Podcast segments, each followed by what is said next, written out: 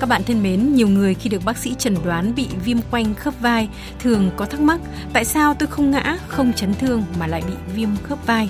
Nhưng ngoại trừ nguyên nhân là các chấn thương lớn, viêm quanh khớp vai có thể bắt nguồn từ những cái rất nhỏ, cái mà chúng ta không gọi là chấn thương. VOV2 tư vấn với sự tham gia của thạc sĩ bác sĩ Trần Nam Trung, Phó trưởng khoa cơ xương khớp Bệnh viện E sẽ giúp chúng ta tìm hiểu về vấn đề này. À, xin chào MC Thu Trang, xin chào các quý vị khán giả. À, thưa quý vị và các bạn, theo một con số thống kê thì có khoảng 2% dân số nước ta bị bệnh viêm quanh khớp vai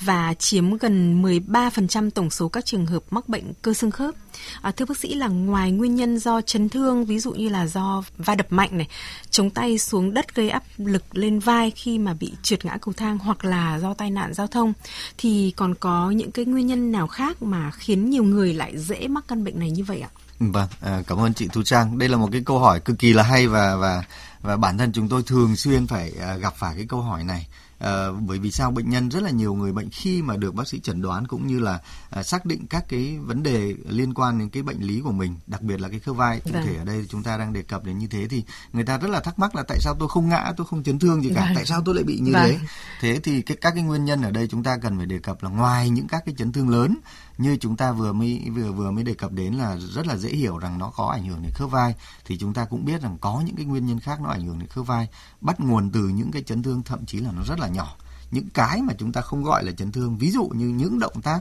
chúng ta lặp đi lặp lại như chúng ta chơi thể thao hay là những chúng ta sách vác những cái việc mà chúng ta không coi là nặng ví dụ như là động tác sách cặp thậm chí là có những người chỉ là ngồi mà chống tay lên cầm nhiều lặp đi lặp lại cái câu chuyện đó à. làm cho các cái gân cơ của chúng ta nó cũng bị ảnh hưởng và cái thứ hai nữa là chính ở trong các cái khớp vai trong cái quá trình vận động nó cũng có thể gây ra những cái tổn thương gây ra cái phản ứng viêm. Và chính những cái phản ứng viêm đó cùng với thời gian nó tích lũy nó gây nên cái bệnh lý ở cái khớp vai. Cái thứ ba nữa là liên quan đến cái tên. Các bạn nghe cũng có thể thấy rằng là à, quý vị khi nghe cái tên là viêm quanh khớp vai chúng ta cũng thấy thắc mắc là tại sao lại là quanh khớp vai? Chứ không phải là khớp vai. Vâng. thì ở đây chúng ta cũng thấy là có những cái bệnh lý liên quan đến những các cái nguyên nhân xung quanh khớp vai hoặc là gây ra tổn thương hoặc là gây biểu hiện ở các cái vị trí xung quanh khớp vai. Ví dụ như là các cái gân hoặc là các cái dây chằng ở cái vùng quanh khớp vai và các cái nguyên nhân có thể bắt nguồn từ những cái vị trí khác như là các cái chèn ép thần kinh hoặc là các cái thoái hóa của vùng cột sống cổ. Rồi nó sẽ ảnh hưởng đến các cái bó mạch thần kinh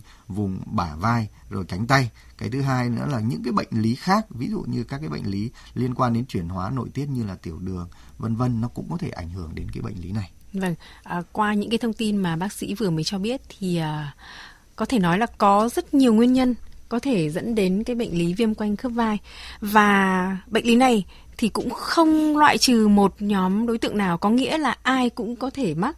à, ngay cả những người không thuộc những cái bệnh lý ví dụ như tiểu đường hay là những người bị à, tai nạn giao thông đúng không ạ? Vâng ạ biểu hiện đầu tiên của viêm quanh khớp vai thì chắc chắn sẽ là đau rồi ạ. Tuy nhiên thì à, như bác sĩ nói thì tôi hiểu rằng là cái vị trí đau nó sẽ cũng không chỉ đúng là ở vai đúng không ạ? Bởi vì nó còn những cái vị trí xung quanh như là gân à, như là cơ đúng không ạ? À, vậy thì bác sĩ có thể mô tả rõ hơn về những cái biểu hiện hay là những cái dấu hiệu để nhận biết bị bệnh viêm quanh khớp vai? Để thính giả nghe chương trình uh, có thể uh, dễ dàng nhận ra nếu như mà mình lại đang rơi vào cái tình huống này ạ. Vâng, chính xác cái câu ờ, hỏi của chị Thu Trang rất là hay. Ở đây chúng ta thấy là có hai cái biểu hiện hay là hai cái triệu chứng rất phổ biến. Chúng ta cũng có thể gọi là cái triệu chứng chính của cái bệnh lý viêm quanh khớp vai. Đấy là đau và hạn chế vận động ở cái khớp vai. Tuy nhiên, ờ, viêm quanh khớp vai nó không chỉ dừng lại ở hai cái biểu hiện này. Và cái thứ hai nữa là đối với hai cái biểu hiện chính này, tức là đau và hạn chế vận động khớp vai, thì nó cũng sẽ có cái sự biểu hiện khác nhau ở từng giai đoạn cũng như là từ nhóm bệnh nhân khác nhau. Có những cái bệnh nhân đau là chính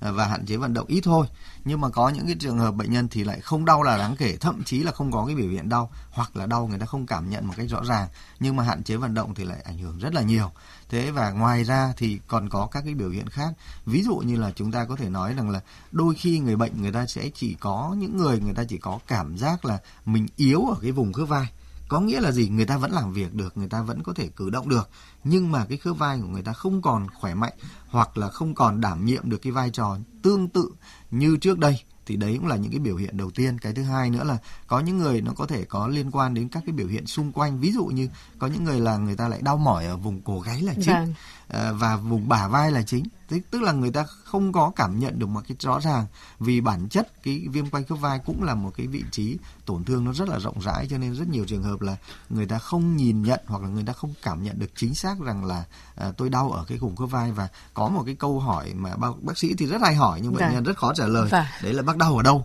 bởi vì là tôi chỉ biết đau ở cái vùng bả vai tôi không biết chính xác nó đau ở chỗ đâu và cái người nào mà trả lời câu hỏi đấy chính lại là những cái người mà trả lời rất chính xác về cái bản chất bệnh này vâng. cho nên là có những cái trường hợp chúng ta chỉ thấy rằng là khó chịu hay là hoặc là à, tê bì hoặc là à, mỏi yếu tê à, hoặc là chúng ta có những cái biểu hiện bắt đầu đau hoặc là chói hoặc là bắt đầu yếu hoặc là à, có thể khó giơ tay khó gãi đầu khó gãi lưng vân vân thì tất cả những cái biểu này hiện nay đều là những cái biểu hiện khá là thường gặp vâng. ở những cái bệnh nhân viêm quanh khớp vai và bệnh nhân lúc đó là cần phải đi đến để gặp bác sĩ để chẩn đoán chính xác và có cái hướng điều trị đúng không ạ vâng. ngoài cái việc gây khó khăn trong vận động thì uh,